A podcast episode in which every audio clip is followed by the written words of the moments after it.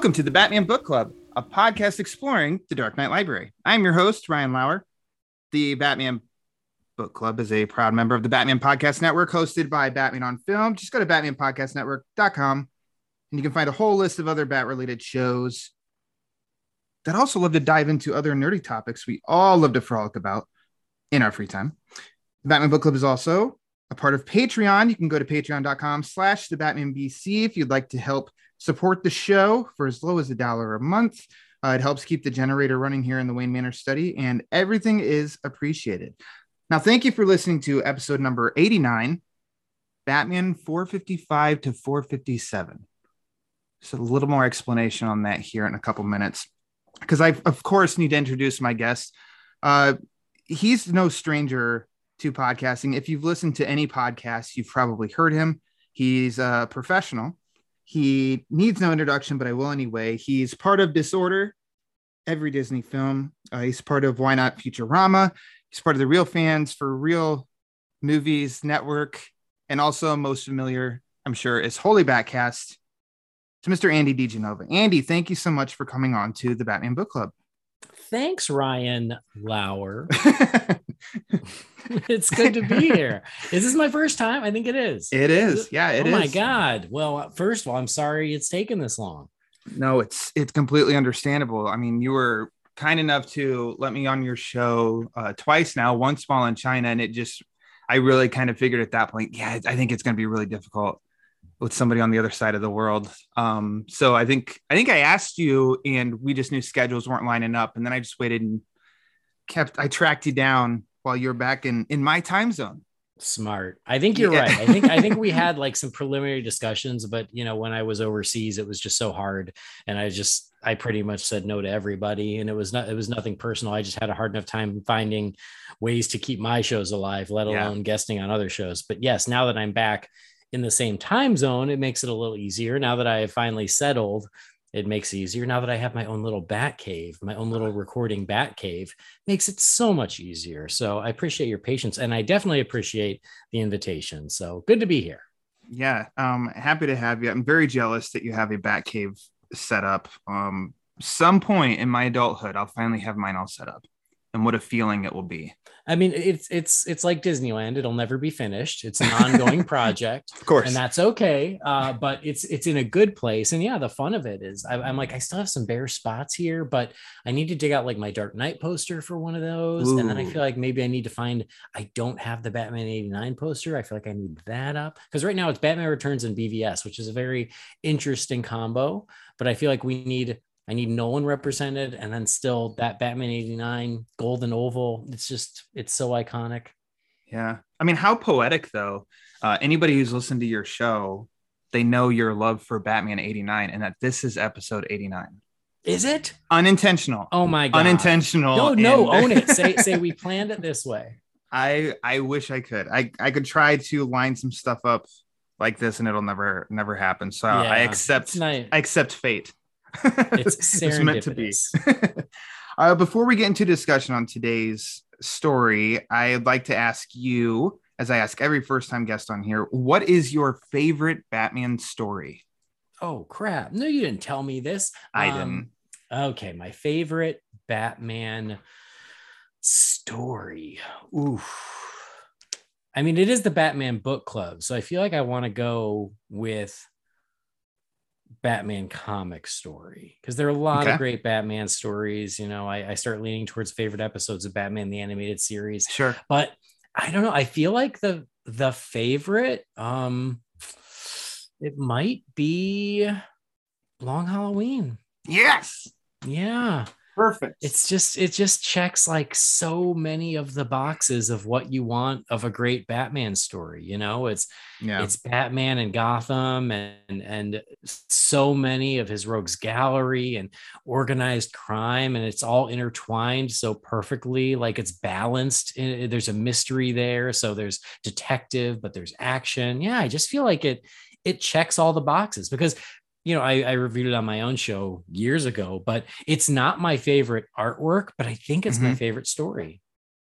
Wow, perfect. I I think every episode I get in something about my love for the Long Halloween because that too is that's my favorite Batman anything. Like it, I think it can top a movie, it can top uh any novel. Like it, I think game the Lo- the Long Halloween is that's where my my love's at for Batman. So Yeah, good call. It's, it's pretty brilliant. you said uh you feel like you have to go with a, a comic. Tim Rooney, that rascal, is the only one who did not, when I asked that question, uh, say a comic book. Instead, he said Mask of the Phantasm. Well, I mean, that's still a perfectly reasonable answer. For I sure. I'm they, there's a comic adaptation, there's a novelization, there's a script. So I was like, it counts. There's written form, Matt, Batman Mask of the Phantasm. So it counts, Tim. yeah, it can it counts. My my other option was Baby Doll from Well- the animated series. Because it's it's up there. It's it's like year one, long Halloween, Dark Knight Returns, Baby Doll, all in the same breath. I will, you know, I I I pick that episode out to watch sometimes. I I, I don't know. It's Do you? Do you really? I really do. So I- I mean, great. it, I mean, it's almost like I can, I can go back and watch Batman and Robin now too. It's because I know that wasn't where it ended. Oh, So totally. I feel like that's where it's it's laughable because we got greatness after that. So it's it's okay. Batman and Robin was really hard to watch until we got begins, and then it was kind of forgiven. I don't know. So, anyways, neither here nor there. Long Halloween, perfect uh, answer. I think we've peaked. So thanks for being on, Andy. And Great. uh, This was you- awesome. You can come back anytime. Terrific. We're here to be efficient. We're adults. We're Brevity is the soul of wit. Everybody enjoy the extra hour of your day. You're welcome. Yep. Uh, and this will be the most downloaded episode for sure in, in the history of my show. But now let's let's get to talking some Batman comics, specifically Batman 455 to 457.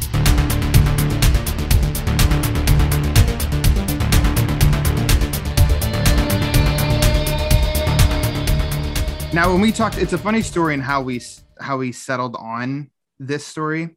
Um, we went back and forth just a little bit, and then of course I got all uh, excited to come up with a whole list to pick from and send them all your way. I had to delete the list and then narrow it down some even more, or because I was like, this list is too long, and this is Well- I have such a panic on like you'll be like, oh my god, this is getting really annoying now. I don't even want to come on. I'm like, nope, narrow it down from ten to five, uh, and send it to him, see what he thinks.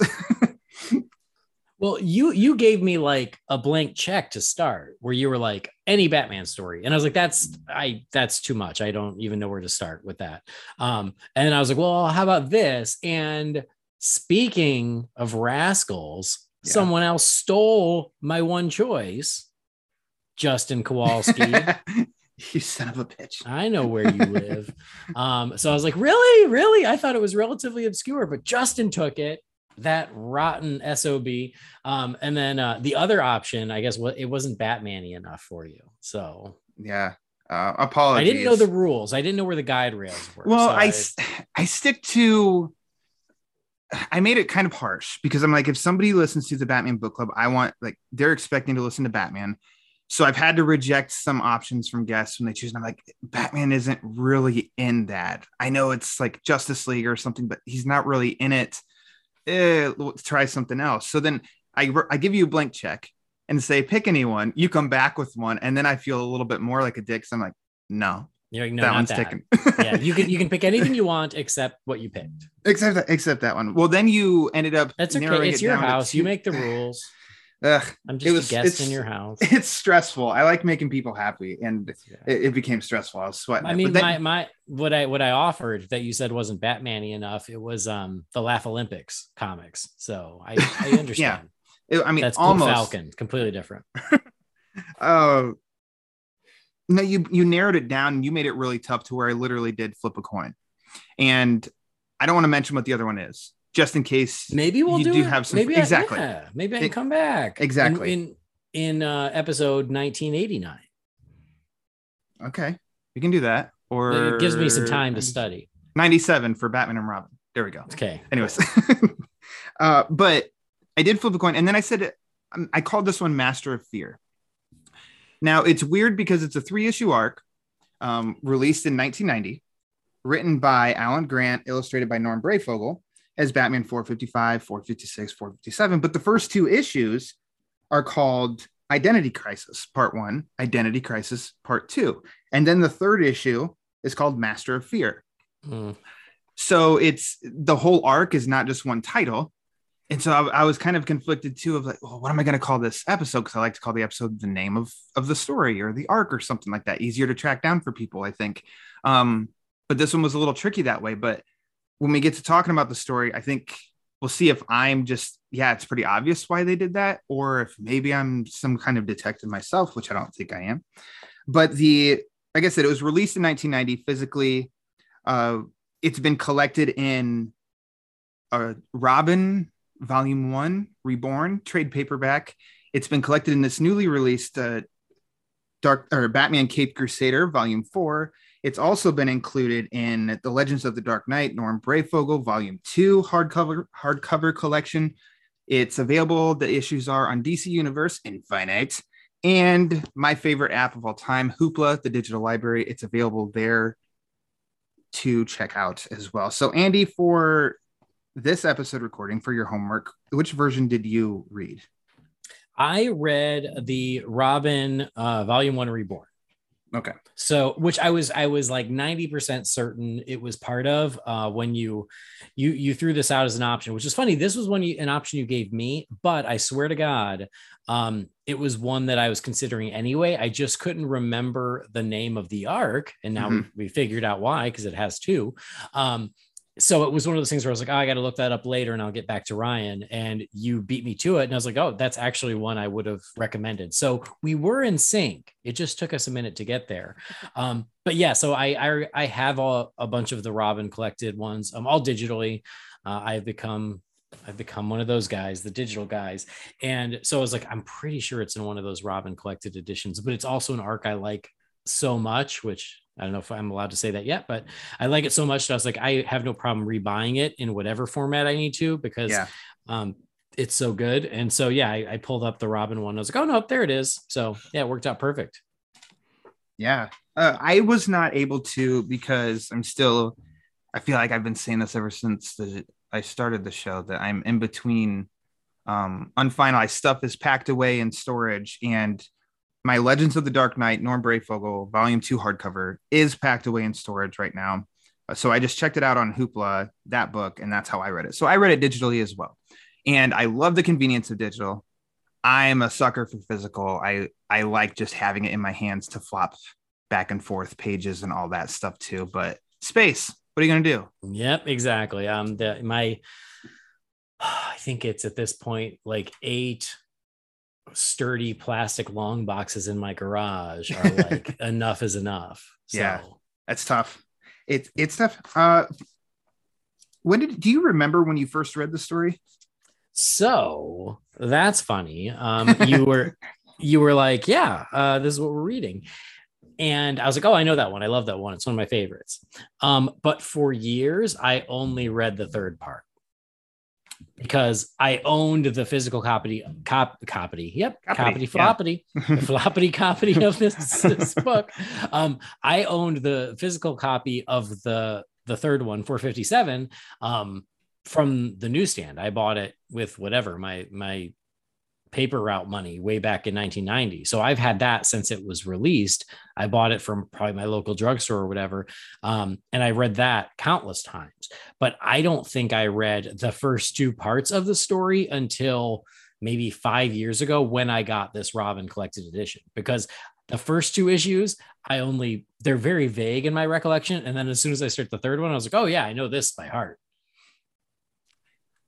Would it also be apt to say because of the cover of that the third issue Oh, that's why it stands out so much. Yeah. Oh, Okay. absolutely. And and th- that third issue, I remember buying it because I knew that it was going to be the not not quite introduction, but the debut of Tim Drake as Robin. Yeah. I knew that was what that issue was, which is why I sought it out and bought it with what little money I had. I would have been what 11 years old at this point. Um and yeah, like that was why I knew I needed that issue. And so yeah, the first two they came way later. Nice. So I believe I was I referenced on this show before that I I received a stack of comics from my uncle, which for me was uh, Batman 436, the first issue of year 3, all the way up through like 465, I think. Uh, as a youngster, was probably 6 or 7. Uh, he, after many failed attempts, he tried to get me into Spider-Man and Flash and my brother into Batman and X Men, and I I wanted Batman, and I wanted I had no interest in anybody else except Batman. and it, well, you- you're loyal. Nobody knows why. I've always asked was did I have my I shall be a Batman fan moments, and nobody knows. They're like you shot out of the womb loving Batman. It just happened. I'm like okay, that makes sense. In this stack, obviously, was this three issue arc. So I don't remember the first time I read it, but when I get the stack of comics and you know I'm six or seven, I'm going through every one just looking at the pictures. Yeah. I distinctly remember the covers of these three issues, and they kind of scared the hell out of me. And I think that's why Norm Breyfogle is one of my favorite artists because his art was really creepy but impressionable, but yet also awesome. Um, and so, yeah, I mean, it just had to be looking at this book, at these issues. I mean, 92, 93, actually reading it and understanding. I mean, late 90s probably. Uh, Mhm. but but they were this this arc was a little foggy in in my brain, so it's always nice to go back and revisit it. And when I did, we we did an episode of the top ten Batman stories. I made sure to go back and revisit this, and it it made it in my top ten stories list because. Well, we'll get to that in a, in a second. I mean, did we we already explained because so usually the third question, this is your first time on here, is Andy, why did you choose this arc? Well, I think we already explained it. yeah. Uh, because 457 is one of my favorite comic books of all time. And uh, so you chose it, but I already wanted to do it, and this is perfect. I mean, I, I agree with you, though. I think this is a great Batman story and could be held up with the very best of them. And I feel like it's a shame that maybe it's not mentioned more often. So if we can do our own little part shedding some light on this underappreciated Batman story, then I feel pretty good about this because I, you know, not to tip my hand, I think it's a great Batman story I and, think we- and a great Robin story is a bonus. exactly. So I think so. Part of my my theory with like Norm Breyfogle stories is Alan Grant and Norm Breyfogle. What a great duo Mhm. to create Batman content in the 90s. I think that they were great. I think because they didn't have an ultimate defining arc or their own original story, they don't have the issues of like that get the individual spotlight very much. Instead, it's just Norm Breyfogle on Batman was awesome. Alan Grant on Batman was awesome. And that covers the whole spectrum. Whereas Yeah, I like, think you could almost say what a run. Exactly and that's why these legends of the uh of the dark knight breyfogle collections they're like some of my favorite because it is it's like their entire run and uh, it just kind of it wows me now at my age where i'm a little bit smarter than i was at six and seven and to really just kind of sink into this world that the two created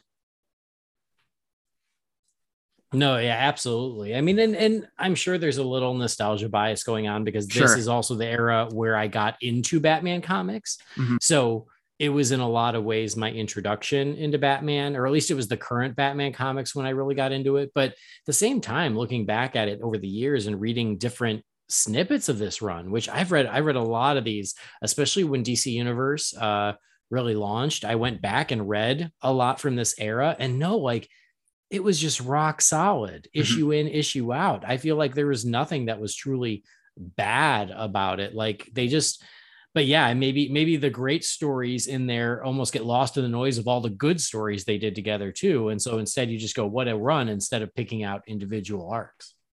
Yeah, and I think this one, obviously, because I mean I've already said it like two or three times now, but this one definitely stands out to me in that midst because I do know.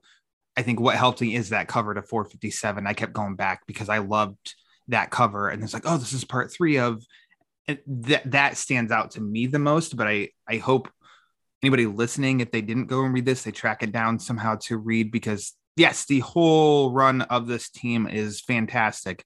This to me is the gem. Um partially because we eh, we've been teased with tim drake a little bit. Uh mm. he's been a supporting character and i can only imagine i was a I, I was lucky that I had everything at my disposal when I was ready to dive in.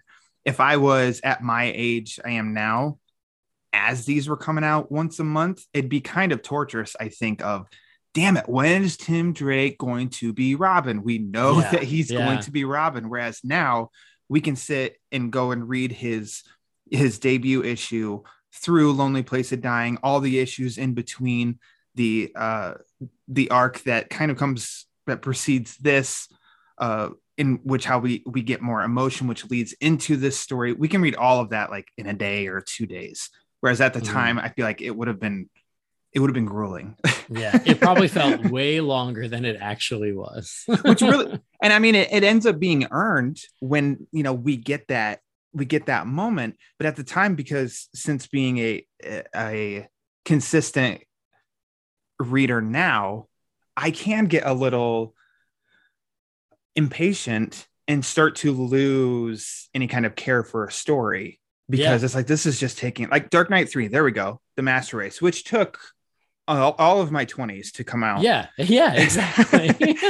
And I, I was just, about to say I think that was like 18 or 19 years that yeah. I, I read and, through that. and it's too bad because then it, I mean it, the, each issue would read fast. And so it's like wow I just waited four months for this next chapter and it's already over in 15 minutes. And I just went back and reread the whole thing. And I think it's a rock solid story. Like, yeah, see, this got lost in that shuffle of I am losing days of my life just waiting to complete a damn Batman story. So yeah, to bring it back to this, I I I love the payoff that this that this arc brings. And so the setup, and we're gonna spoil the hell out of this. So if you haven't read it, pause, read. It'll take you 35, 40 minutes, maybe. Um, it's a nice yeah, it's too. a pretty quick read. Yeah, and all in one sitting, very easy. Yep. And so, as we see on the cover of 455, it seems like there's there's a a bride in a in a, like a skull costume or a skull mask, and she's uh she's not ready to say I do and uh, it, it's a nice creepy image but it's intriguing and then as we get through this we're seeing that there are people with these kind of white hoods, skeleton kind of hoods, committing acts of violence, murder, and uh, other crimes. And then it's quite a, it's quite random in the the the criminals, the people underneath the masks, and there's no. It seems like there's no motive. They have no history of this, in which Batman, being the world's greatest detective, is trying to link into what's what's causing all this? Uh, and we ultimately well, go ahead, go ahead. Well, it's okay. Like, I mean, we were talking about the long Halloween and, and why we love it. And I mentioned that that one of the fun parts of that book is the mystery. And this story does the same thing, is it sets up this mystery at the very beginning of why are these normal people, these normal nonviolent citizens, uh, going into these violent, murderous rampages? Because I think that, you know, in the first the first book, uh, the first person we see ends up like I think killing two and then injuring two more people. We find out it's a little old lady who's never hurt anyone in her life. Yeah. And the setup of that mystery is is part of the fun of this is why are these normal citizens, you know, becoming murderers? And then they almost immediately dispel what we would assume are the easy answers, which is, oh, they're hypnotized or they're under the influence of drugs or something like that, which I think it's sort of like it sort of steps back a little bit on that when we find out the solution. But I like the setup of the mystery. And you mentioned the cover. I want to, I mean, I want to mention we talked about the cover of 457, which I agree with you. I think it's a landmark cover. It's one of the best Batman covers ever in the history of comics. It's also, I think, uh, yeah, one of the best pieces of Batman art. I just I adore it. Because we were talking about this, I even made it my wallpaper on my phone, and I think it's going to be there a while. And I'm, I'm Yeah. really happy. I All found right. a nice high res copy of it and, and made that my wallpaper because it's so good. But I think that the covers for 455 and 456 are are great unto themselves. Yeah. And the cover for 455 with the bride with the skull mask um, and Batman swooping in, this is somewhat iconic as well. Do you know why? Do you know where else this cover was used? I have I have not a clue. Teach me. Okay, this cover was used in the opening of Powerless, the sitcom with Vanessa Hudgens. Oh my gosh, I never watched it. Okay, first of all, it's hilarious. I know a lot of people didn't like it. I thought it was hysterical. But in the opening, you know, the whole joke of that show was oh, these are the people who live in the DC universe who aren't superheroes. These are the innocent bystanders. The show's about them. Mhm. And they took real comic book covers and used it for the opening credits. And this was the Batman one they chose because in, if you look behind the bride, there's a blonde woman. Uh, and they used her as like the doppelganger for one of the actresses in the show who was also blonde. And they, and, and so it was like they did this and then they zoomed in on, on the woman in the back and then put the actress's name under it. And that was the opening. If nothing else, look at the opening credits on YouTube. They're they're hysterical. Um, but yeah, when I saw this, I was like, oh my God, that's the powerless comic cover. Wow, that's that's great. So in I know it was only it was short lived, like what twelve episodes. One So, season, yeah, or half a season. so this is at the beginning of every. It's the It's yeah, the opening, yeah, the just the opening Okay. of the show. Oh my gosh, that's awesome. No, So I'm I sure had no idea. just look up. I'm sure you just look like pow- powerless opening credits on YouTube, and I'm sure okay. it'll come up. uh, yeah, that's happening as soon as we as soon as we're done. No, that's very cool, and I love that it's been there. how many years? About four years, five years since Yeah, Powerless well, I, and I just imagine them making that show and like under seeing the cast going, okay, we have like a middle-aged blonde woman, and we have Vanessa Hudgens, and we have Ron Funches, who went on to be King Shark, Mhm. and then having to scour comic book covers for random people that look kind of like those people. Like, what a weird but fun homework assignment. Yeah, and of I mean, whatever they choose, you could go say you could say, "Yep, I just pulled it up and I just saw it." Christina Kirk is the the blonde lady in the back. Yeah. Oh, that's that's really cool though. So there you go. Fun fun fact about Powerless. Also, if you're really bored, I'd recommend looking at it. I I thought it was super funny. I think I remember you on your show uh, bringing it up sporadically on it being it was really entertaining. I just never I never got around to it. Um, it wasn't that I had anything No one did. it. That's why I got canceled. This is your fault. and I it is it's my fault. Um, and then yeah, when something gets canceled after one season, it's short lived. It's kind of like, oh well, apparently I wasn't missing it. You know that whole, yeah. But this this has brought me in. They Wow. honored Norm Breyfo- Norm Breyfogle. Bring it on. I love it. Um, what do you have? Four fifty six. Nothing. Right. Although again, the cover of 456 still pretty badass of you know Yeah. Tim with the Robin costume and the case and the ghosts of the previous Robins, like really cool stuff. I mean, again, I think all three covers are great. Obviously, the final cover is the best, but For sure, they're all pretty darn good.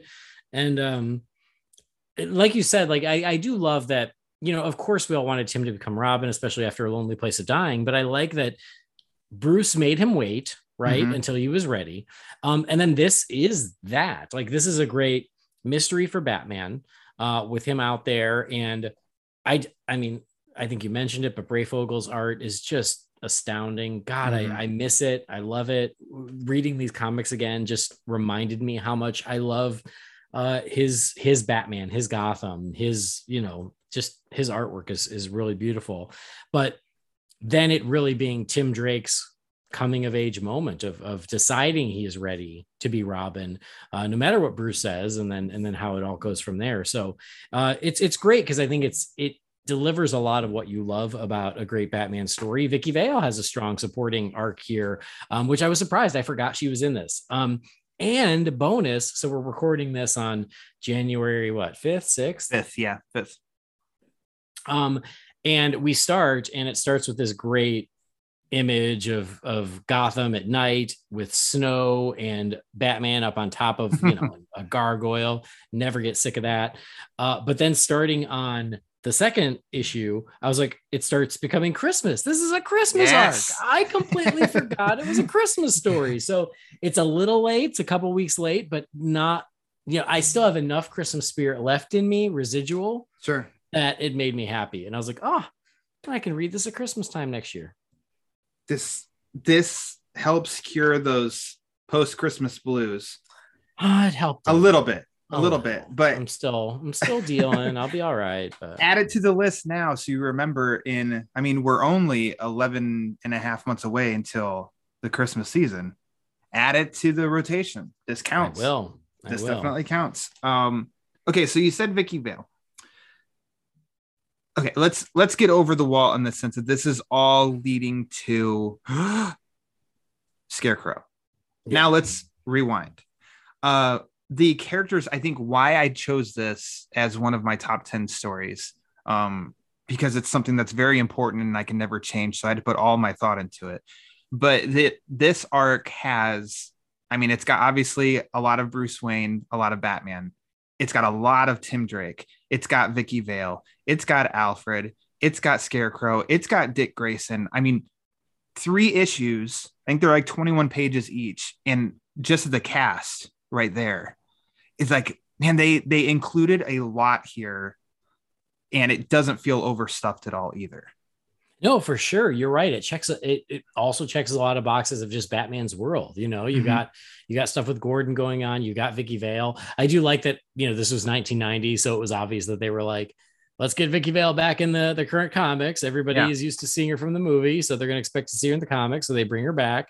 Um, but yeah, you're right. Like, there's a lot of great elements here, and part of the mystery is that the Scarecrow is behind it all. Um, I mean, I couldn't put my mind in it where I didn't know that because I again I know the finale so well, but I like how it builds to that and Yeah. the reveal of the scarecrow. I don't know if we're I don't know if we're jumping around or not, but the oh yeah reveal of the go everywhere it's fine yeah, at the end of the second issue is just awesome. And much like I love Breyfogle's Batman here. And yes, I'm a sucker for the blue and gray and the yellow oval. I love that classic look. I also think this is the best the Scarecrow has ever looked because it's very classic and iconic, but not old fashioned. Like it's a great balance of like modern, but still like not overdone. Mhm. Like the way the way the Scarecrow just looked in the comics recently, like I appreciated like going for something new, but it was just too much, you know, like yeah with the big gas mask and stuff. And I'm like, I'm like, this is just such a classic, awesome, beautiful design for the scarecrow. And that final image of him at the end of the second issue is great. so two things uh first absolutely on the on the design of the scarecrow i flat out love this and this is kind of when it comes to thinking of scarecrow in the comics it's like that's what i instantly visualize is this Totally. scarecrow. It looks just looks uh looks so good.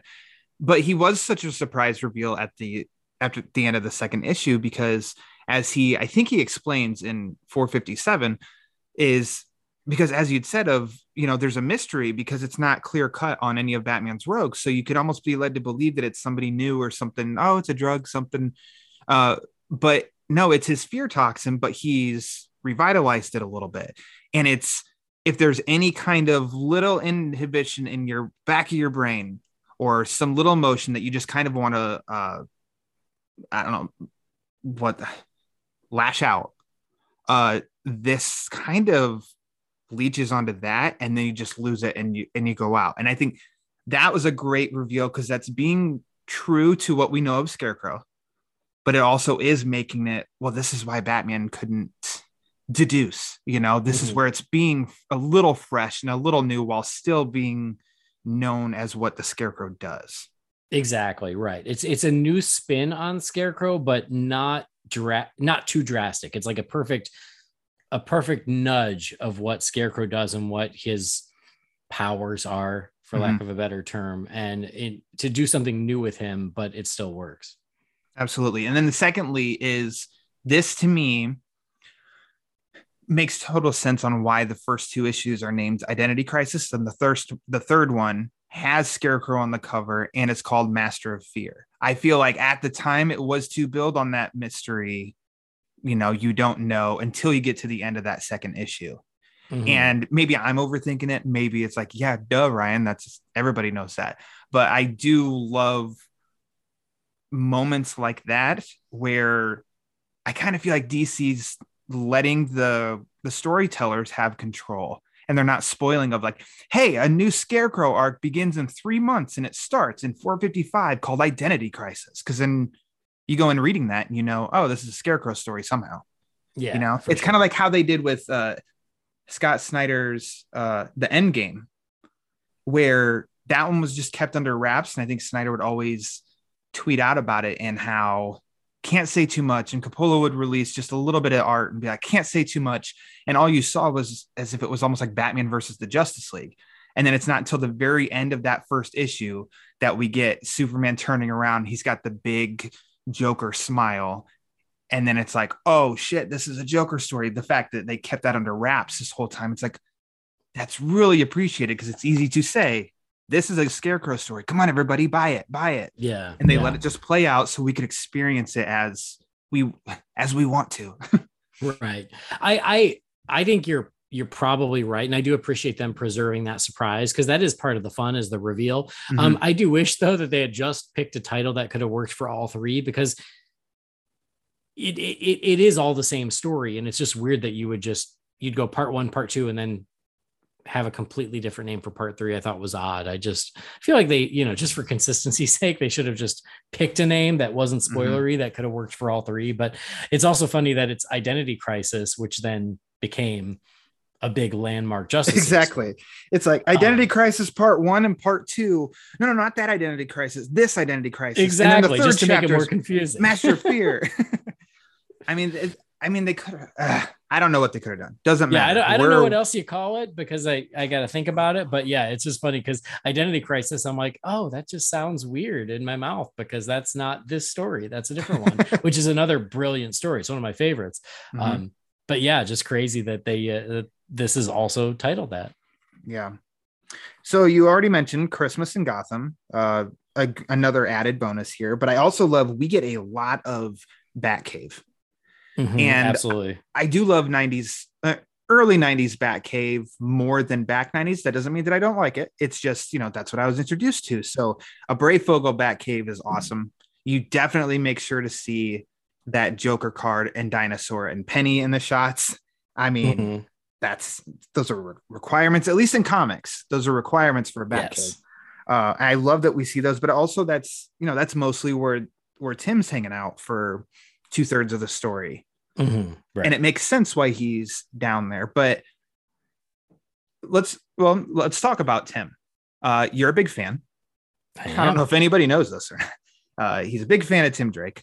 This preceding this is not i it may be one of my the low points of the whole of the grant breyfogle run but is it the did you say obia man or obea man yeah, I don't know. Sure. I always Yeah, wondered okay. that too. I don't know how you say it out loud. with the, with the the voodoo and like i don't know yeah, just, eh. I agree. N- Not my favorite. voodoo stories just don't really they don't hold my interest um all that often I like them. I like them in the right context. You know, for me, you know, another favorite of mine is Gambit. A Gambit voodoo story in New Orleans works great, right? yeah He's from Yeah. New Orleans. Batman and voodoo to me is just a weird combo. yeah maybe that yeah And so that's why for me, like it doesn't work as great. Um, it is kind of a bizarre random villain that that ends up killing Tim's mother. yeah Um, and that was an arc that I, I I read when I read this whole collected edition because I think it's in here too. And I was like, oh God, like I don't remember any of this. And I think there's a reason that that villain didn't really live on because he's, you know, he's just not the best. And I feel like it didn't quite work. no the key moment that came out of that is as you just said of his his mom janet i Mhm, think Yeah. uh she she's killed in that and then his dad is uh paralyzed so I guess if you need if you feel like you need to do some back read the previous three or no, it's detective comics. Um, I don't know if it's 618 through 620, something like that, around there.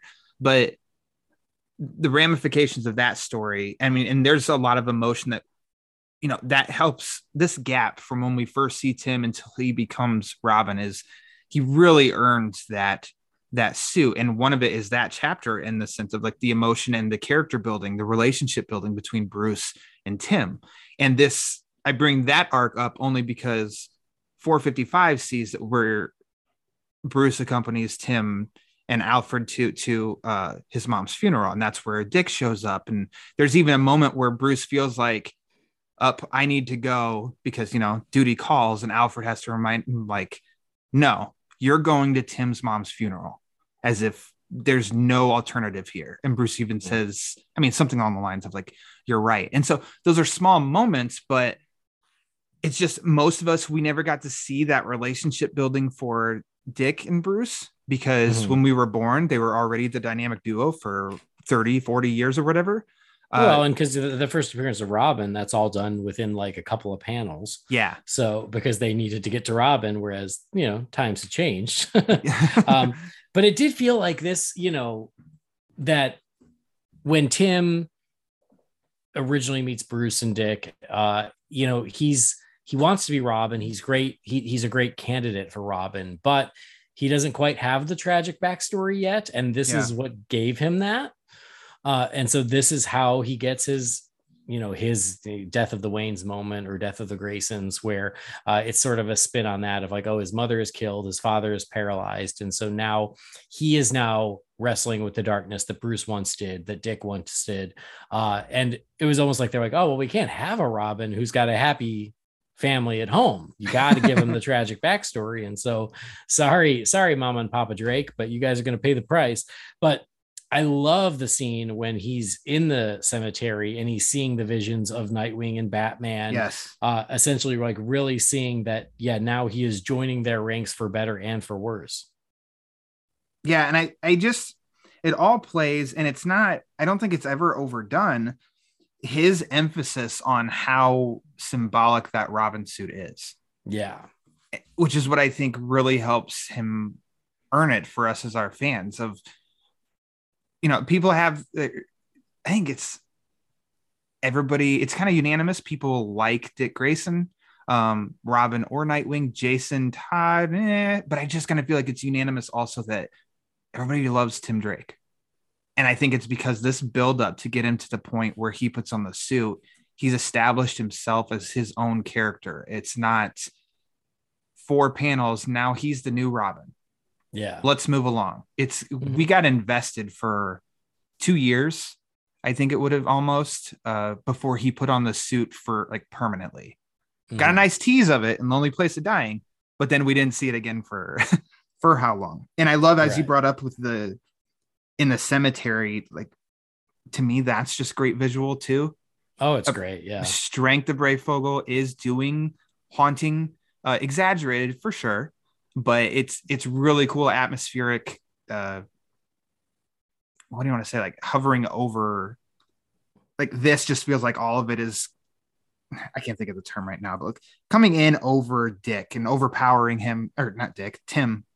Uh, it's just scary imagery. And then the, what's the subject at hand? It's talking about. It's kind of like rubbing it in his face almost a little bit as a reminder of uh, Dick Grayson's parents murdered, mother of Jason Todd murdered, Janet Drake murdered, and all of this and the costs of it. But that's part of Tim's journey is to face that, I guess, mm-hmm. to feel like heroes have tragedies and they can like that's their cross to bear. And yeah. this is kind of your moment to where do you want to go? And I feel like and I'm not trying to read too much into it. I just feel like that's how good it's written from Alan Grant and illustrated by Norm Breyfogle of like, damn, you really like this kid. mm-hmm. No, absolutely. And and there's a similar moment in the second issue where the spirits of the the past robins sort of haunt him as well and like you said it all plays into the the overall theme of him feeling so much pressure uh and how symbolic and powerful that Robin suit is and, and what responsibility comes with that Robin suit. And I think that's also something that makes Tim Drake so special is that he takes it very seriously. He knows it's an honor. He knows what it means. And that's, you know, a big part of what the story is about. And to get that sort of a tough love pep talk from the spirits of the previous Robins is also Yeah. a really great moment, both visually and in the writing. And speaking of the writing, I I, I really love just sort of the uh, the through line here of the power of masks and what Yes. they can do. Yeah. I think is really brilliant as well. So even though this is a beautiful story to look at, it's also really smart and has a lot more to say than I, I think I remembered even. But Yeah. just the fact that these normal citizens, once they put on this skull mask, um, they're able to do things they never would dare to do otherwise. And it really speaks to, I guess, the power of anonymity Mhm. and how it can transform you inside and out. Once it transforms your outside, it transforms your inside as well. And that can be for the worse if it's if we're talking about these citizens who are now killing people, but it also can be for the better because that's what Tim learns is that the Robin suit, it's not just there to conceal your identity. It makes you a hero. You act differently. And I think Bruce even talks about that about once you put on the mask, you do change. You are different, both inside and out. It makes you stronger. It makes you more careful. There, you are now a symbol. Um, and I thought all of that stuff was was really fascinating and really smart. And again, really adds some gravitas to uh, some of what can often be considered the sillier aspects of comics. Of oh, why would you put on that mask or why would you dress like a bat? And I, it's things like this that dive deeper into what it truly means that I think makes it that much better. And I can also tell you, like it's true. Um, Yeah. I, I I don't talk about it a lot, which is is weird. But for three years in my college days, and my younger years, I was uh I was a character performer at Walt Disney World, Awesome. and so that meant you know being covered from head to toe and and wearing a mask. And yeah, like the it's weird the things that you can do once you're like there's there's like a pretense that's lifted when people can't see your face and so it just made it so much easier to be sillier and to do random stuff and because nobody was looking at me they were seeing someone else and Yeah. so to, to really look at that through the superhero lens in this story for batman and then eventually for robin i think is really great storytelling Absolutely. So I'm glad that you brought that up because there is such an emphasis um, on the mask, like you just went through. And I mean, Grant opens up with like a uh, a sentence from a a sentence in each issue about masks and something about masks. And then you have Tim that's Mhm. talking about the Robin suit, which also obviously includes a mask. But then you get in issue 457 where Scarecrow, he's talking about kind of like a. I almost felt like this is hey, this is a quick remember me scarecrow this is my origin kind of like done really fast but i mean he even says it was whim that made him choose the name and image uh and then batman asks but why the masks as far as for for these people that he's given the gas and he said a further nudge toward mayhem wearing a mask often changes the wearer's personality allows acts normally taboo and then says in the next panel you should know about that and I mm-hmm. just kind of like, well, boom, there's a connection of like it kind of it, it works. It connects with everything in these three issues. And as you just said too, it's like it's true. I it's you can don't worry about anybody judging you because they don't Andy, they don't know that it's you. yeah So do feel free. You have that little inhibition of you want to try something, you can do it because nobody knows it's you. And I think that that that works so well when you can think of it's a comic book, it's fun, it's silly, all that stuff. But when they can bring some truth to it, it's like it only elevates like how much it only elevates it, period. And Yeah. so I think that I mean, as we break it down, I've never gotten to gush about this story. Uh, but I mean, that's just another element to it on appreciation for it all. It's like, God, that's cool. That's true. Yeah. preach, Scarecrow, preach. I'll never say that again, but but it's true you're right and it's again it's the uh it's the careful balancing act of, of wearing a mask. It can bring out the worst in you, but in the case of Batman and Robin, it can bring out the best in you. And I think there's a line in here where Tim Drake even says that, like, oh, you know, wearing the suit makes you a hero, or wearing the mask makes you a hero, or the suit makes heroes, something like that. I, yeah. I don't, I didn't memorize it, but again, um, I, I really like that. You know, the mask, the mask can can bring out either the best or the worst in you. Yeah, in which I mean, it, Tim saves the day. Uh, don't have to go panel by panel, but it's in a great, believable way in what he's doing. And then at the at the end, I mean, he pulls his. I mean, he says there's only one way in, and this is where Scarecrow's got Vicki and Batman. And he said there's only one way in, but not like this. If I'm recognized, it could lead straight back to Bruce Wayne. So he pulls his hat down, and it's it's a ski mask, and so his face is covered. He's got a mask. Look at that. Um, but I mean, this is it's like this is his last gut check time and mm. that he's confronted with this new toxin.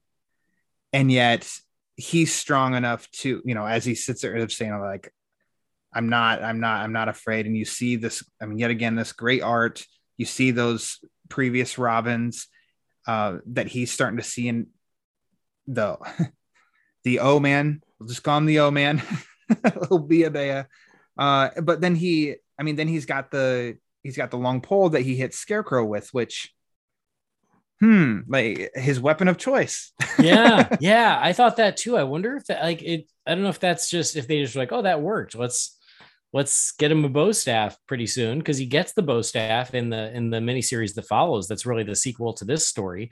Um, but yeah, I, I noticed that too. I wonder if that was intentional or just coincidence coincidence and then they're like you know what? This makes sense. It just works. Yeah it works.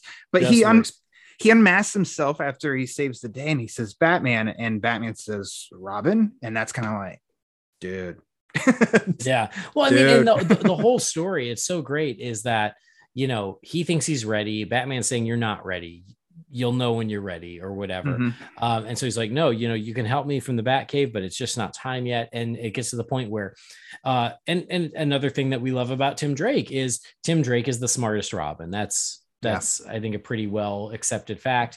Um, and so he's sitting there at the bat cave because he has to be because mm-hmm. batman's out there on the streets and he is the one who deduces that it's the scarecrow behind this and when he realizes, okay, Batman doesn't know this, and Batman not having this information puts him in danger. So then he's got that internal debate of do I do what I'm told and sit here and just wait, or do I break the rules because it's, you know, I, he needs help. Yeah. And so that internal debate with him, and that's part of what, you know, where the other Robins pop up and everything. And I love that he's like, no, I have to go I have to go help Batman. It's the right thing to do, even if it means I never get to be Robin. So he was willing to sacrifice his entire future as Robin on the chance that he has to help his friend. Yeah. And I think that's really great. And so Tim Drake as well. And that's why he's a great Robin, is because he's willing to give up Robin if it means saving uh saving Bruce's life. And I mean, and it leads to I really like the page of just dialogue of Batman with Tim and how him asking like, what did I tell you? And he says to stay home, but I figured it was the scarecrow. I knew you were walking into a trap. Um, I'm sorry. I know it means I'll never be your partner. I'll never wear the suit. Uh, it says, and Bruce or Batman says, why didn't you wear it tonight? Tim, I thought if I failed, I'd disgrace it. I couldn't live with that.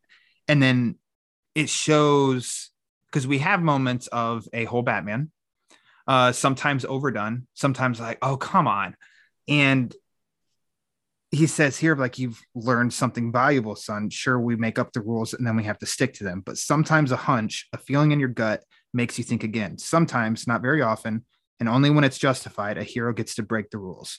If you hadn't, Vicki Vale and I would both be dead. It's rewarding in reading that in the sense of, okay, that's that means he's not saying I'm wrong, you know, or anything, but it's just like, you've got it and he's just he shows a little bit of humanity here of you followed your gut no matter the risks and we would be dead. He's just falling out being honest here like we would be dead if you didn't come and save us. Yeah. And no absolutely. great little back and forth. I don't know. I like it. No i i agree with you. And and i I also agree that like I feel like sometimes you know writing Batman uh, as like the stern father figure is it's a careful balancing act as well as you don't want to go too far and make him an a-hole but he's not also not going to be a warm and fuzzy everybody gets a medal kind of guy. And this is a nice balance of that of being like yeah you did the right thing you learned a lesson you you know and i like when we see uh the somewhat softer side of batman without going too far down that road but i like when he is a father to the different robins but you know in this case tim. Yeah and I mean, we end the issue back where he gets he gets his own Robin suit, an upgraded one, a one that's slightly different. Do you remember by by chance your thoughts initially on this new looking Robin suit? Of course. Okay. okay. Obviously, this was yeah. why I bought the issue. This uh this Robin w- was so in need of an update for years at this point. Mm-hmm. Um, and this was the time they did it. And you know that they did it because Batman 89 came out the year prior, made a jillion dollars, and they're like, they're going to do a sequel. And if we don't update the Robin costume, they're going to do it for us. Yeah. So let's do it now. It's on us. So it's very obvious throughout this arc that that was always the goal. The goal is to we need to update Robin's look. And I think they do a great job from a story perspective giving reasons for that that aren't just the very surface level of oh his legs are bare. You know, yeah, we yeah. know, but to to give a much stronger and more dramatic reason for for him needing a new suit i think was a smart choice and to give him an arc that leads to that is also a smart choice so all that is to say, when they finally do reveal the new Robin suit, I think it is uh, the textbook example of the perfect redesign of a classic comic book character. Yeah. There is no there is no better way to update this look than what they did here. It is a perfect update because it is unmistakably Robin.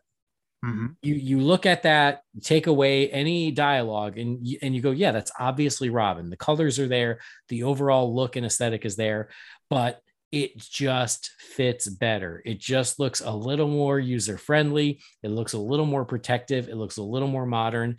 It's crazy because this came out in 1990. And if you look at the comic uh, characters that got redesigned in the 90s, now you look back and you go, oh man, that was so 90s.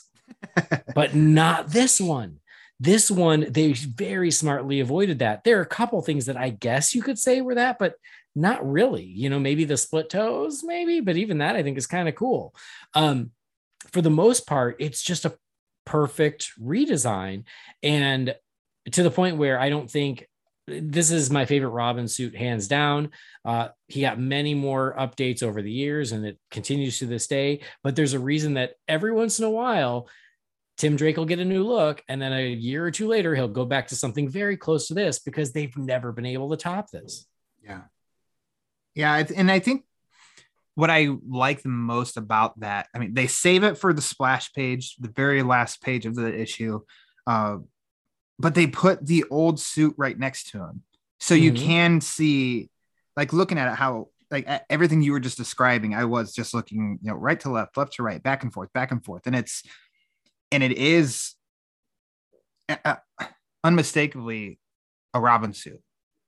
You know, it's just oh look at the text of the R is different, and uh, oh he's got pants. I mean, but it's not a it's not aborting the green uh, lower half aspect mm-hmm. to it. It's just expanded to full length pants now, and then the uh, I mean the the cape part, the top being black instead of yellow. You can think about it and like, oh yeah, if they're at night, I mean the black can help not be so easily seen. But don't worry, they're still yellow in the cape. You know, even minute details and like that. And yeah, I think it's and as you also said, it, it kind of stood the test of time. It, I mean, how long did it last?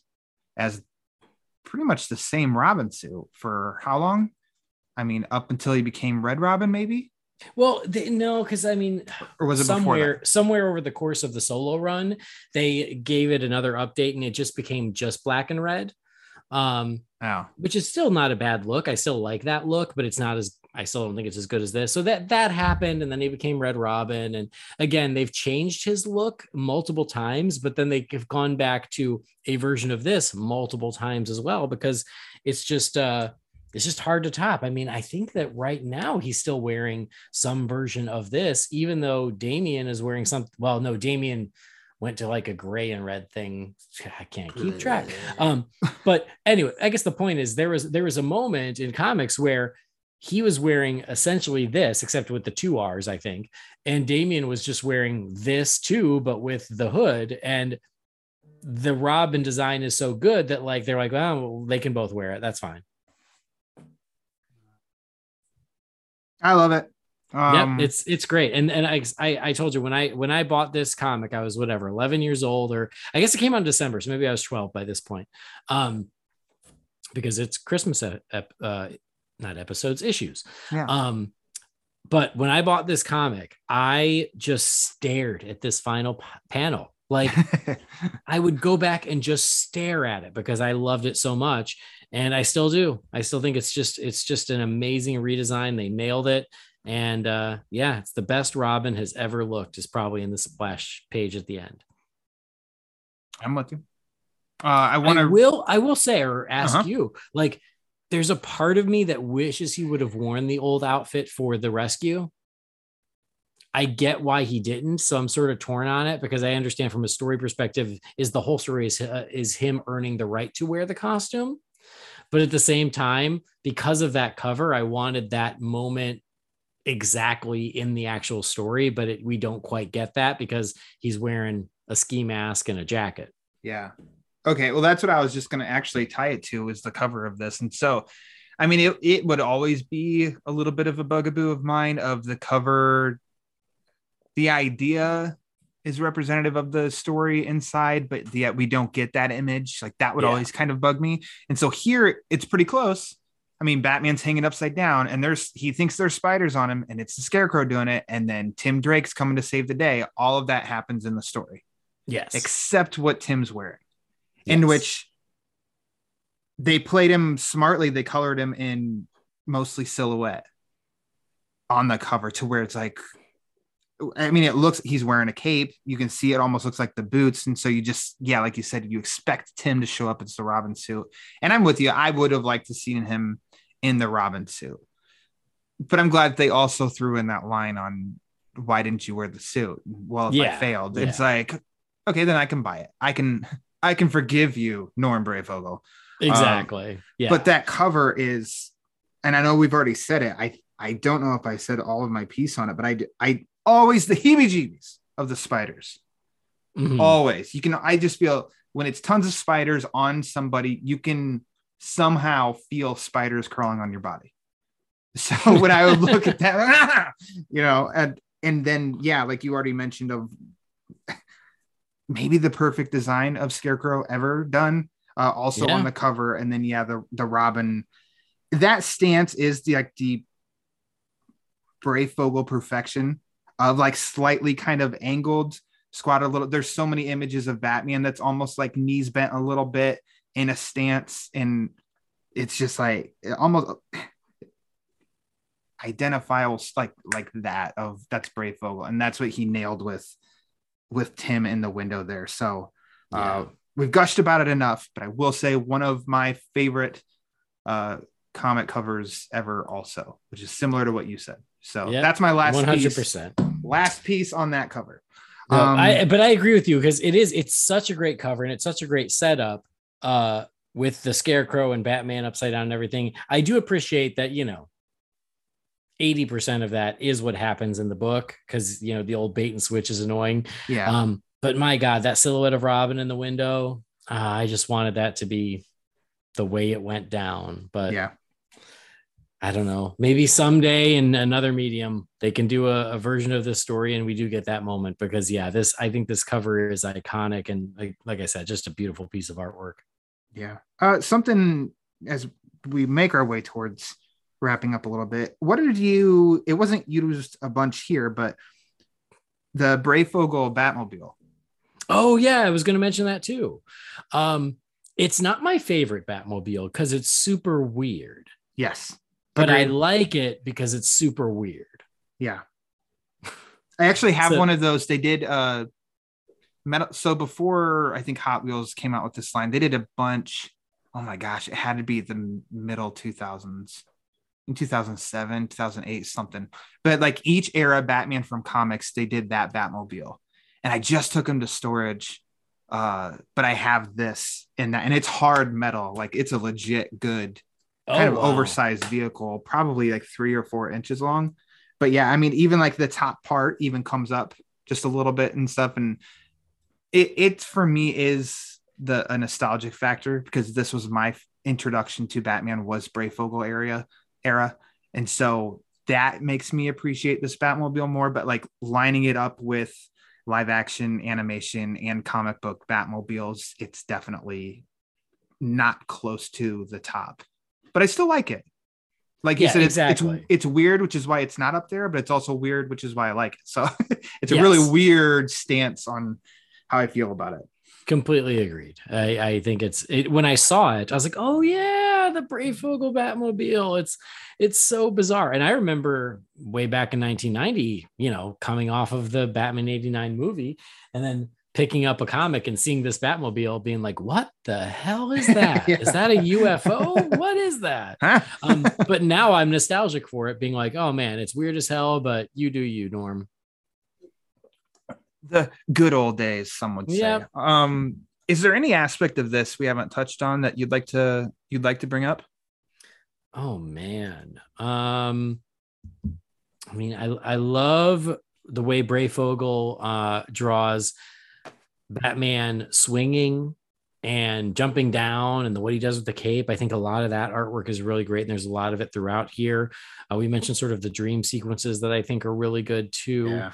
Um, and again, speaking to the the Christmas aspect, I do love that issue two starts with Santa i- with one of those skull masks Yeah. going crazy. Uh, and that's that's super fun too. So yeah, uh, I, I just think it's a, a great Batman story and a really great second origin for Tim Drake. You know, where he really steps into the cape and and Yeah. truly becomes Robin for the first time. Yeah, there's subtle nod to Macy's, Gracie's. Yeah, yeah. well done the christmas store um yeah i agree with you well before we get to our final thoughts i got to ask you which i did prep you for these so Okay. not going to hit you with a hard one here uh what was your favorite part and we're not each issue just of the three issues what was your favorite part Oh man. My favorite part. I should have an answer. Um I think my favorite part is even though I knew it was coming is probably the reveal of the scarecrow at the end of issue 2. nice Just because everything is building to that and if we were reading this in real time, that would be a hell of a cliffhanger to go out on of being like, oh my God, you know, I can't wait till next month to see what happens with the scarecrow. So I just think it's a great villain reveal. So aside from, I mean, the real answer is the very last page where Tim gets the new suit, but that Yeah. everyone already knows that. Mhm. But close second is the the scarecrow reveal. I'm a little torn myself. Uh, for the sake of having a different answer, I just I really like that one page discussion after uh, Scarecrow's taken down between Batman and Tim, Mhm. and the whole sometimes as heroes we have to bend those rules. Um, and tonight you're gonna break your one rule. I can't. Uh, I think that probably that stands out. So Robin reveal, like you already said, stands out. The Scarecrow reveal, like you said, stands out, and then this stands out. So I was just choosing the one you hadn't mentioned yet. Great. No, that's an excellent choice. Glad we, we could cover multiple bases. we can sleep well tonight. Uh, how about a favorite panel? Um, also the very final image of Robin, but Yeah. again, that's a gimme. Mhm. Um, I think that the very first page of issue number 3 Mhm. With Master of Fear, the title, Yeah. is awesome because it's it's again, it's another sort of uh it's a variation on what the cover is, but it also is it's it's almost like a thesis of what this entire issue is going to be where you've got the you've got the scarecrow there gloating and laughing you've got batman hung upside down and then you've got tim drake like looking just very thoughtful and trying to figure out what he's going to do with the Robin costume just over his shoulder looming. It's a beautiful piece of art. And it's, yeah, again, it's, it tells you everything you need to know about the story you're about to read. Nice. Uh, in a book that has, I mean, in a Breyfogle book, how do you narrow it down to one? But I mean, it's my own fault because I made this uh, a requirement for every episode that I do. Um, like, uh, I like Scarecrow as much as I don't really like spiders. I do like the spider imagery. Um, I could say cover 457, but I've not, I've I've said enough about that. It's a gimme. We know. Yeah. So in 450s in 456, uh, the page 13 is, and they actually do this a lot, to, like more often in the story than I remember. They do that split. Here's Wayne Manor, and then split it underground. Here's the Batcave, and that's like a a Breyfogle sig- Oh, signature. Yeah. He does that in a lot of his work, especially the Birth of the Demon. I don't know if you've read that one, the Ra's al Ghul. Um, it's like it's Breyfogle painted art, Mm, okay. and he does this to perfection. It's one of my favorite, I think, Batman images ever, where he does the split. Wayne Manor underneath is the cave, and it's the Bat Cave that you know from Breyfogle's art. And so this image, this panel makes me think of that, but also I just loved it when he did that. It always just got my mind just running all over the place with uh, this image. Well, it's because this is happening, and Batman's not there because he's doing it or something as a kid. Because you know that ew words. Who wants words? Uh, I'm gonna look at the pictures, and so I would Yeah. just sit and just look at these pictures all the time as a kid. So maybe it isn't the most amazing picture, but for me, it's like that always takes me to a certain spot when I see an image like that, uh, especially Breyfogle. So I'm gonna pick that one because it's a little bit of an oddball choice. No, it's good. And I then I'm just gonna do another honorable mention. It's it. also it's also in issue number uh two. It's the the image where Tim is trying to deduce what's going on, Mm-hmm. and he's got the entire rogues gallery around him. Yeah, That's such like I love. I think Breyfogle did that quite a bit in his run, and man, it works every time. Is I love me that like a good collage of the Yes. rogues gallery while while Tim is is doing his detective work. I think is awesome. So yeah, you got Joker, Penguin, Riddler, Catwoman, Poison Ivy, etc. Um, so cool, and just it's just so fun to see you know all the different looks of these villains. I think anytime an artist does that, it's almost like a. I know this story does not involve Joker or Two Face or Ra's. I want to somehow put him in there, so I'm gonna do Yeah, this. yeah, do exactly. a collage. It's kind of Right. like uh, recently, like you talked about Noel, which is uh, spoiler alert, my second favorite Batman story. Um, Oh, nice. Bermejo got to do that, you know, sporadically in that of some like here's Two Face and I mean, the old school Catwoman stuff like that. And I just love it when artists can do can showcase their versions of these characters. Even though Breyfogle eventually would, you know, but prior to this, he got to draw Joker and the other ones. But yeah, that's a that's a good call. Giving giving Killer Moth some some airtime in that Yeah, for like sure, right above exactly, yeah. anarchy. like anarchy again is just really a moment in time where it's like oh yeah anarchy up there with the joker and the penguin and the riddler sure jan Yep, exactly. they were trying they were Uh, trying to do a thing i got it Would you like to see this arc uh, adapted in animation? oh 100% are you kidding me yeah i, How I would it work for you best? um well you take this story and you animate it Per- Done. let's Um, let's wrap it up. I mean, I guess you you need some sort of backstory, right, to set up Tim's arc in this Sure. in order to make it work as a standalone movie. So I think that yeah, you would sort of have to give some of that backstory, uh, either through like a opening credits montage or a, a, a not a, a prequel prologue, like a prologue prior to the credits, something like that. You'd have to at least set up the the current status quo of Batman is without a Robin.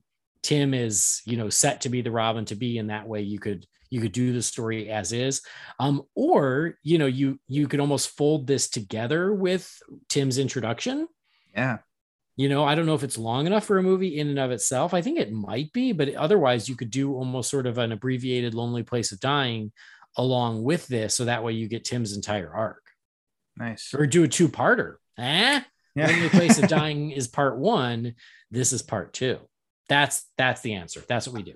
Identity Crisis Part One. No, not that Identity No, Crisis, don't but still that. Tim Drake. it- yeah, Master of Identity Fear. There you go. Rolls right off the tongue. Yeah, Master, of Master Crisis. uh, perfect. Um, I think this this three issue arc could work.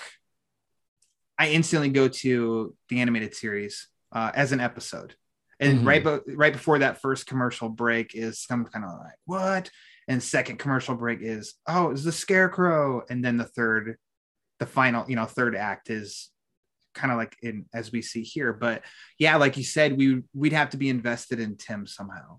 So this would have had to been of he's entered maybe a season long uh, sort of deal or the first third is introduced him build him up second third is this story or something like that. Exactly. Like in order to like the the scarecrow portion of this story could totally work standalone right? Yeah, you know like yeah. that's fine. But the, because this was a culmination of of the first part of tim's journey you do need some of that background. And so you'd have to figure out a way to do that. Either you make this story when tim shows up Mhm. um or again i like i like better doing an adaptation of a lonely place of dying to set him up and then this is part two and it's like six months later or whatever.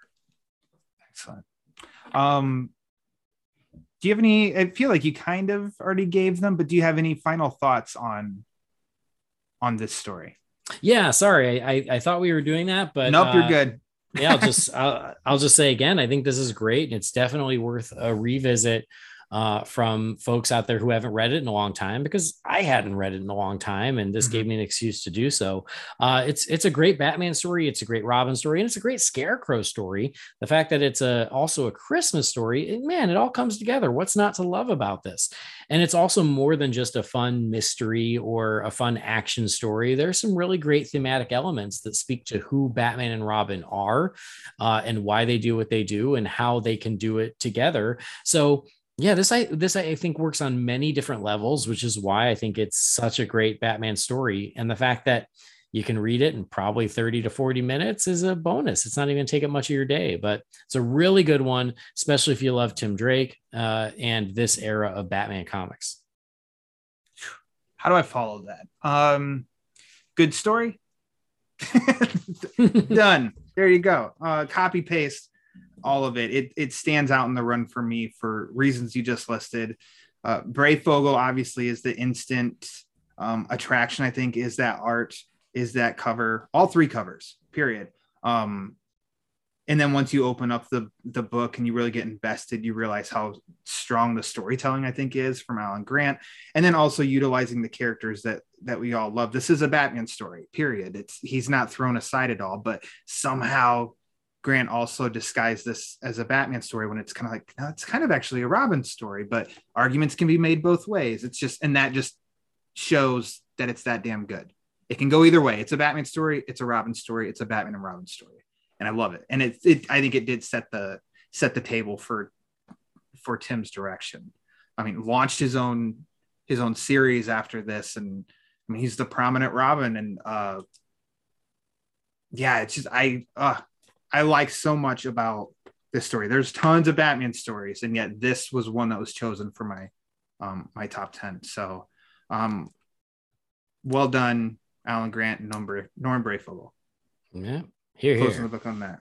Uh two more two more quick things because i want to respect your time my time everybody listening. Uh as we always do with the release of a new episode is um come up with a new uh, poll question in which the results of the previous one it was based on the the monthly wrap up episode of batman comics in december. Uh, the question was what was your favorite batman book of december? Uh 40.3 percent 40.8 percent chose batman the imposter number three. Andy the the choices to vote were batman 118 batman the imposter number three robin and batman number two or one dark knight. Did you um no shade at all if you didn't read any of these did you did you read any of these by I chance? think I think the only one I read was Batman 118. okay. Uh, because yeah, the only the only books that I'm keeping current on are the the current Bat book, um, Batman Urban Legends, Batman 89, and Superman 78. Gotcha. Okay. Uh, yeah, Batman 118. Uh, that was my pick. Uh, it actually received the least amount of votes, but I thought the issue was awesome. I loved it. Uh, I read it four times, as I Oh, think I even nice. said on there. I unexpected. I'm like, I'm gonna read it again. Gonna read it again. Sure. I just I Was love that the first in the new arc? Yes. Okay, yeah, I like that a lot. Yeah, I thought it was it was great. So this this poll question for this episode, which if by the time you hear this, it's not up there, hang in there because that means I'm in the process of posting it. Uh, the question: Which Batman villain do you like seeing Robin take on the most? Scarecrow, Riddler, Joker, or Deathstroke? Now, the Robin can be any Robin, um, any iteration. It's just at face value. Robin versus which Batman villain is like your favorite? Andy, what would you say out of those choices? Or if you want to write in one, what do you think? Ooh, you so you said Joker, Scarecrow, Riddler, or Deathstroke? Yeah. Hmm. Tough call. I, I let's go for the top. Let's say Joker. Yeah. I think I do too because I think of the Robin 2, the Joker's Wild. Heck yeah! As long as we're as long as we're living in uh, Tim Drake solo land, that's another great story. That I was would I would have recommended it, but Batman's not in it. Anymore. Yeah. nah. The damn rules of this show. You, you know, I I think that one I, I instantly go back to that one because that too was included in my stack of all those comics. And that Oh, had yeah, that so good. gosh, what was the Joker's card in each one? Was that weird reflective? Yes. Yeah, And I just thought that was the coolest damn thing because I didn't care about words, I cared about pictures. And I would just sit and just turn that. And so I think that's where my mind goes. Although, I mean, Joker's my favorite. Scarecrow and Riddler are tied. I love Mhm. both of them for different reasons. yeah. Uh, Deathstroke, I just thought is more of a Dick Grayson kind of villain. Yes, more, so- but same, still, yeah. I don't know. Damian's gone face to face with him, um, head to head. So I thought I'd include him, but very cool. Uh, I think that's where we're going to wrap it up. So I thanked you at the top of the show, but I'm going to thank you again. Uh, thank you for accepting the invite, uh, scheduling me into your busy schedule. Lord knows that you're a busy man these days. Um, but yeah, I appreciate it. This was a lot of fun getting to talk, uh, getting to talk one of my favorite Batman stories. And I think it's great. I think there's a quote in Modern Family where it's like, well, we took the scenic route, but we still ended up at the same place. Like, Yeah, right. if we both would have just said it at the same time, but we went through some hoops. But hey, appreciate it, my friend. Thank you so much.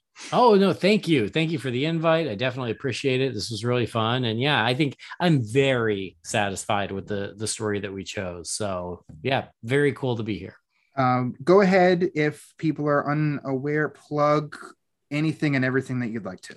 Sure. So yeah, you mentioned Holy Batcast. That's probably where most of these folks listening uh, would hear me f- would hear me or already know me from. So check out Holy Batcast. There's also Disorder, every Disney film, uh, RF for RM, and then finally Why Not Futurama. So those are my four shows. All of those can be found at rf4rm.com, or you can just search for them by name wherever you get your shows. But yeah, lots of stuff that I, I talk about. Talk about Batman, Disney, whatever movie related thing I feel like on the Real Fan Show and then Futurama. So yeah, it keeps me busy. Uh, you can also find Holy Batcast on Twitter, Real Fans on Twitter, me on Twitter or on Instagram. It's just my name, Andy DiGenova, A N D Y D I G E N O V A. We are in store for perhaps one of the busiest Batman years in recent memory. So, uh, definitely, if you aren't for some reason, listen to Holy Batcast, uh, subscribe, listen to that because we can never listen to too much Batman. And uh, there's there's there's going to be plenty of uh, content um, because you also expand and you do DC Universe as well. So we do we do dc in general we try to always you know we try to cover the big batman stuff but yeah of course we we welcome the whole family and as we just did our year in review which was was really fun but Yeah. as we were doing that it dawned on us just how much stuff is coming this year in 22 because a lot of the stuff in 21 got pushed into this year so man this this year's going to be packed so lots of fun stuff to look forward to you don't have those harsh, uh, dickish rules of like the Batman book club of Batman. No, only. you kind of cover it all. So that's right we're a There you little more inclusive at holy batcast yeah. I'll, I'll, I'll talk to the the higher ups. But uh, if uh, you aren't following the Batman Book Club, you can do so on Twitter at the Batman BC for latest episode drops, upcoming episodes, sometimes even some giveaways.